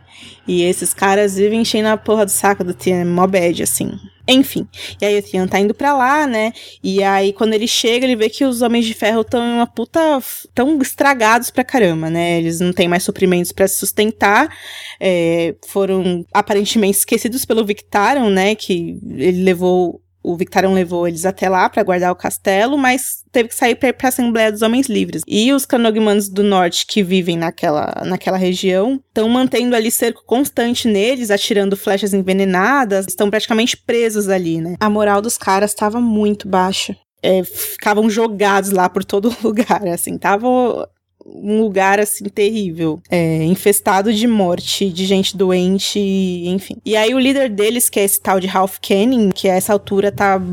o Theon chega, ele tá sentado numa cadeira assim, moribundo praticamente, morrendo lentamente. E ele tinha sido infectado por uma flecha. E aí o Theon começa a pensar em si como um brinquedo do Ramsay, em contraponto com ser um homem de ferro, que ele tá ali lidando com os homens da terra dele. E aí ele resolve, resolve seguir as ordens dele e se apresenta como filho do Lord Belon Greyjoy que ele é. E aí ele cria coragem total e aí ele, por misericórdia, pega espada e mata o Ralph Canning. E aí isso parece levantar um pouco a moral das pessoas, porque o, o, o Ralph estava ali como comandante deles, de repente não tem mais o comandante, o Theon chegou para ajudar eles. E aí o Theon faz as exigências dele aos homens que sobreviveram lá à guarnição. Aí um dos caras, né, um dos homens de ferro, Dagon Cod, é, não gosta dos termos, não quer. Os termos basicamente são: vocês se entreguem para nós, nós deixaremos vocês vivos, mas isso aqui agora é, é dos Bolton então saiam daí se vocês quiserem ficar vivos e quiserem comer alguma coisa, vocês estão morrendo de fome. E aí é o orgulho deles contra acaba a guerra e voltem para suas terras e deixa isso para os homens grandes que sabem lidar com essas com essa situação. O Dagon Cod se recusa a aceitar os termos, né? E aí ele é morto pelo Edric Humble. E aí os Homens de Ferro finalmente se é, rendem pro Ramsay Bolton e escutam as promessas vazias dele por comida e paz. E aí quando eles estão sendo caminhados, é, li liderados para fora do castelo, é claro que eles são é, sem cerimônia nenhuma, mortos, esfolados e exibidos ao longo da estrada por este carinha do mal que é o Ramsay. E o Ramsay fala que parabeniza ele pelo trabalho, que agora ele pode ser um cão e não mais um Rick. Enfim, e aí ele encontra os Bolton e muitos dos homens dele que estão chegando na Foscale, muitos deles Freys, e aí alguns dos Freys até reconhecem o Theon da época de guerra e tal, e aí de repente chega a noiva do Ramsay, né, e o Theon, quando olha para ela, saca que ela não é Arya Stark nenhuma, como foi dito, mas sim a Jane Poole, que era amiga lá de infância da Sansa em Winterfell. Daí algumas considerações rápidas sobre esse capítulo. Em primeiro lugar, o fato de que os Homens de Ferro não reconhecem Tian, né? Porque ele tá irreconhecível de fato depois de tudo que aconteceu, tudo que ele sofreu. Ele até fica esfregando a mão na boca, né, para esconder os dentes quebrados, terrível. E ele só cria coragem para enganar os homens. É, os homens da terra dele porque ele fica pensando que o Ramsay poderia fazer com ele, caso ele não conseguisse e tal. E daí ele fica com, aque, com aquela rima fixa, né? Fedor, fedor, que rima com horror. Fedor, fedor, que rima com rancor. Fedor, fedor, que rima com torpor. Depende do que ele pensa, né? Se ele pensa no passado, ele pensa nessa fase tipo rancor. Se ele pensa no, no Ramsay, essa fase como horror e tal. E ele fala isso sempre que ele precisa lembrar que ele não é mais o Theon, né? Ele, ele tem esse flashback e ele fala: Meu Deus, eu não posso ser Theon. Eu sou Fedor, Fedor, que rima com tal. Essa ideia fixa pra ele voltar a ser o Rick terrível, cara. É, quando uma memória, né, de quando ele era o tia incomoda ele, ele fala esse, esse mantra, essa rima aí pra ele lembrar que ele é o Rick. Aliás, é nesse capítulo, gente, que ele fala nas entrelinhas que o Ramsay cortou fora o membro dele. E na época eu lembro que era a maior discussão isso. Acho que vocês lembram também, porque ninguém tinha certeza de se o Ramsay tinha feito isso ou não. Só que na quarta temporada a série de TV confirmou isso aí ele pensa no capítulo que o Ramsay trata bem os cativos dele, porque o Ramsay só tirou dele os dedos do, dos pés, das mãos e aquela coisa dele. Quando o Ramsay podia ter arrancado a língua ou esfolado ele do calcanhar até a coxa. Então ele fala que o Ramsay foi bom para ele, porque o que ele podia ter passado era algo muito pior são esses os pensamentos do Thea, né? Tem detalhes, mas aí o Martin tira alguns detalhes, ele brinca, né, com o leitor pra gente brincar de adivinhar o que aconteceu de uma maneira muito horrível. É um jogo muito horrível que o Martin faz com a gente. É, recortes, né, que, que são horríveis de ler.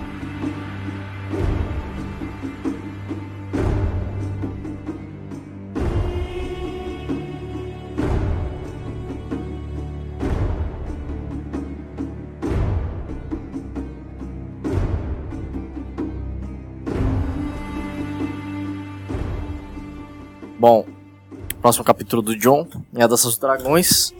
E nós vemos que após a saída do exército de Stannis, né, de Castelo Negro, a galera fica meio parada lá tal, meio que pensando o que vai acontecer. E o John diz que a única, o único sinal de vida que ele vê no castelo são as espadas, né?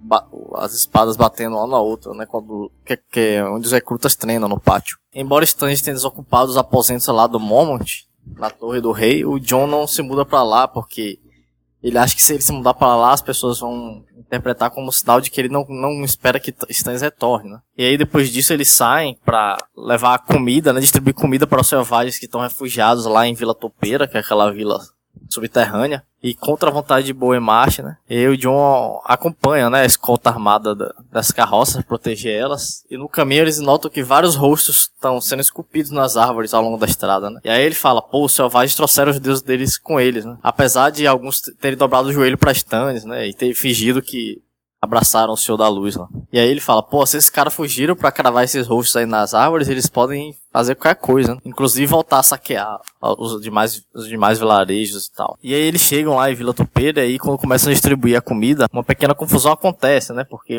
uma mulher, ela pede comida pro filho dela, que não tá lá, é o John, se, até o próprio John se recusa, né? Porque eles não podem tá dando mais para uma pessoa, né? Mesmo que ela diga que é pro filho e tal. E aí acontece uma confusão, a galera na fila começa a falar, ah, vai logo, minha filha, sai daí. E aí empurram ela, a comida dela cai, é uma parada bem dramática. Assim. E aí começa, começa a se irritar com os patrulheiros, né? Começam a acusar eles, dizendo que, ah, vocês têm comida, e a gente tá aqui comendo essas paradas, esses nabos, maçã, essas paradas aí, farinha. Vocês estão lá na muralha, né? Comendo carne, só paro de, de três carnes. Aí o John fala, pô, mano, se vocês querem comida, então bora pra patrulha também. Eu não tô dizendo que a gente come bem, então é isso. Se vocês vestirem um negro e ajudarem a gente lá na muralha, vocês vão comer, vão ter roupa tal. E aí, apesar de muitas dúvidas, né, alguns selvagens concordam em participar, né? A primeira, inclusive, é uma menina, né? A menina, o Jon Snow fala que tá aceitando garotos a partir dos 12 anos e menina a partir de 16. Aí a menina fala, ué, por quê? Se você tá citando garotos a partir dos 12, por que você tá citando meninas mais velhas e tal? Aí o John fala, pô, essa menina não deve ter nem 12 anos. Aí ele fala, ela é uma selvagem, então deve servir. Aí ele vai e chama ela, ela é a primeira a se candidatar. E aí depois dela, alguns outros se candidatam, incluindo o Halleck, né, que é irmão de Harma, cabeça de cão. E aí, várias pessoas que, que admiravam o Halleck, né? E seguiam ele, também começam a se, a se candidatar. E aí ele lembra que o Mansi falou para ele, né? Que os selvagens não seguem nomes, símbolos, eles seguem a força mesmo. E os únicos que não seguem eles, que não seguem os patrulheiros, são os Tens, né? Que estão querendo arranjar treta mesmo. Sigourney fica o tempo todo provocando o John e tal o, todos os capítulos do John, todas as atitudes do John parecem ser inteligentes e parecem ser sensatas e fazerem super sentido, né? Do ponto de vista dele, né? Do ponto de é. vista dele. E do nosso é, também, mas não da galera mas, que tá mas, lá. Mas assim, vamos ver o que que, né? que impacto é. que tem. Parece que vai dar tudo certo, parece que tá é, mas... bem. É. É, mas você vai se ligando que a galera tá ficando uhum. meio puta, né? É, o Boa March mesmo é o cara que tá tipo, totalmente contra o John, né? Ele é o senhor intendente de Castelo Negro. Nesse ponto aí. E ele é tá meio, achando foda, porque. É meio tipo o ponto de vista da Daenerys lá em, em Essos, que assim. A gente vê tudo do ponto de vista dela, né? Parece que todo mundo lá é, um vilão dimensional. É que o, o, o lance que eu vejo é que, tipo, o, o John tá, tá fazendo as coisas com tanta segurança que mesmo essa galera que tá indo contra, você nem liga, né? É, a gente fala assim, é, Você vai, fala, vai tipo, não, o cara tá. Mas que dá pra passar por cima. Exato, exato. Esse é exatamente isso aí, que, isso aí, isso aí que eu pensava quando eu tava, quando é, eu tava lendo. Realmente. Eu pensei, ah, o Boy Macho não gostou, mas uma hora ele vai ter que entender. Ah. É. E, e, dá pra entender o ponto do Boy claro, Macho, é. assim, tá? Ele fala, tipo, 63 bocas a mais pra alimentar, né? Já, tá, a comida já tá escassa é, lá na muralha e tal. Cê, é, você tá é, doido, mó zica. Mas aí, e ainda mulheres, ele fala, mulheres, um absurdo, tal, dando de TBO aí, ele fala, ah, os caras não, os caras não estão acostumados a ter mulher lá, né? Se, o que vai acontecer se eles estuprarem uma dessas esposas de lança? E se elas matarem um dos nossos homens aí? Aí o John fala: Bom, se isso acontecer, nós perdemos um homem, mas ainda vamos ter 62 pelas minhas contas. Meu ponto é meio que, nesse caso dos selvagens, como que você vai lidar com essa situação? Não tinha outra alternativa, né?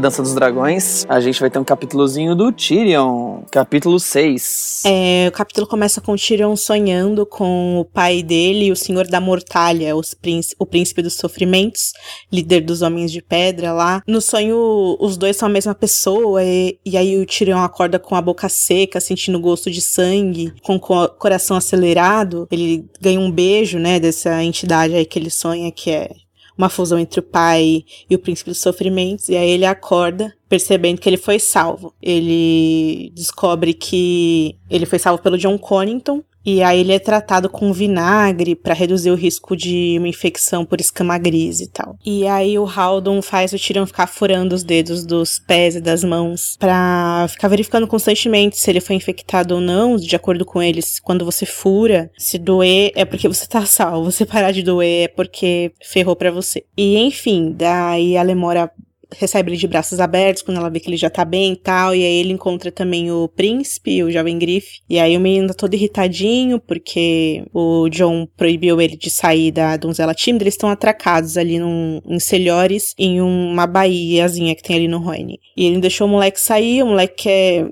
ir, queria ir lá com, com o Yandri e a Isila é, ajudar a ver a cidade e tal. E eles não deixam, porque eles estão com medo do que pode acontecer. São tempos incertos, eles falam. É, eles viram senhores de cavalos rondando o lugar, sempre aí um, um Dothraki rondando ali as viagens do, do Tyrion e tal. E eles não querem deixar o moleque sair porque eles têm medo que aconteça alguma coisa, que algum Dothraki sequestre ele, sei lá. E aí, pra passar um pouco do tempo, o Tyrion convence o jovem Griff a jogar um pouquinho de Sivace. Na verdade, ele quer tirar alguma informação do menino, né? Mas enfim. Aí o Aegon pergunta pro Tyrion sobre, sobre o verdadeiro pai dele. E o Tyrion fala: Ah, não tem muito o que dizer sobre ele, né? Eu vi o Rhaegar uma ou duas vezes antes da rebelião do Robert. Eu era só um menino quando o Rhaegar morreu e tudo mais. E aí conversa vai, conversa vem. O Aegon acaba revelando pro Tyrion que a criança morta pelo Montanha durante o saque a Porto Real foi uma criança que o Varys comprou num lugar chamado Curva do Mijo.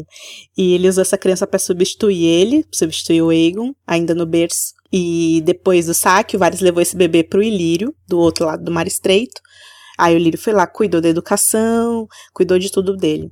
E aí o Tyrion tira uma, tira uma com a cara dele falando que isso daria uma boa canção pra quando ele voltasse pra Westeros, se a Daenerys aceitasse ele como consorte. Ele começa a cutucar ele.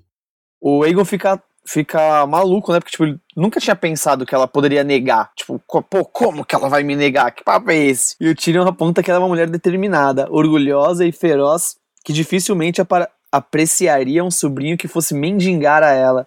Especialmente se o sobrinho em questão tivesse a pretensão maior ao trono de ferro. Não, é, isso O aí só mostra quanto que es- esses caras estão criando esse moleque tudo errado, velho. É, isso é verdade. Isso é verdade. Madinho, leite com pera, Por que vocês dizem isso? É porque, tipo. Ele é Ele, completo- ele acha que vai chegar lá e vai dar, vai dar tudo certo, tá Porque ligado? Tipo, Os caras é esperavam, não esperavam que a Daenerys ficasse tão poderosa assim. Eles achavam que ela ia ser fraca. Não, tudo bem. Não, tudo bem, mas o, o- os caras estão vendo o que tá acontecendo, tá ligado? Tipo, eles têm que ter um plano B. Não, o John Connington foi mão do rei, ele sabe como funcionam as coisas, ele sabe como os Targaryen É. são. Assim, a questão é, É. que assim, o Tyrion sabe disso porque o Tyrion é o Marte. É, não, esse é o ponto, Os exato. caras não tem como Tyrion saber que a Daenerys é desse jeito, né? com... Não, e a gente sim. sabe também. O leitor sabe porque o leitor acompanha o povo dele. O Tyrion porque o cara sabe de tudo. Mas assim, eu concordo com vocês que realmente é meio temerário confiar que vai dar tudo certo. Mas também é exagerado o fato do Tyrion acertar tão no ponto assim, né? O Aegon fica pé da vida, né? E fala, eu não sou mendigo, bodega nenhuma. Né? E afirma, tipo, eu tenho, eu tenho um exército, a Companhia Dourada. O Tyrion responde que a Daenerys tem um exército muito maior que o dele e que não deve nada a ele. E o Aegon protesta, né? Confiante que o Lord Connington pode convencer ela de, de, de, de se juntar a ele e tal. Daí é da hora que ele, o, o Tyrion vira e fala bem assim pra ele. Talvez você, deve, talvez você devesse ser o bobo no meu lugar. Não acredite em ninguém, meu príncipe. Nem no seu Mace sem correntes, nem no seu falso pai, nem no galante Pato, nem na adorável Lemor, nem nesses outros amigos que o viram crescer. E acima de tudo, não acredite no queijeiro, nem na aranha, nem nessa pequena rainha dragão com quem quer casar. Toda essa desconfiança vai azedar seu estômago e deixá-lo acordado durante a noite. É verdade, mas é melhor do que um longo sono que não tem fim. É muito foda esse, esse conselho é, que ele dá pra é ele. tenso, só que aí o Tyrion tá plantando a sementinha da. Da- então, da desconfiança, do. do, do... Bom, tá, tá fazendo o moleque pensar um pouco, né? Tipo, não. Talvez não- pensar não- até demais, né? É, é. esse é o plano. Tá fazendo igual a Quiet fez com o Daenerys.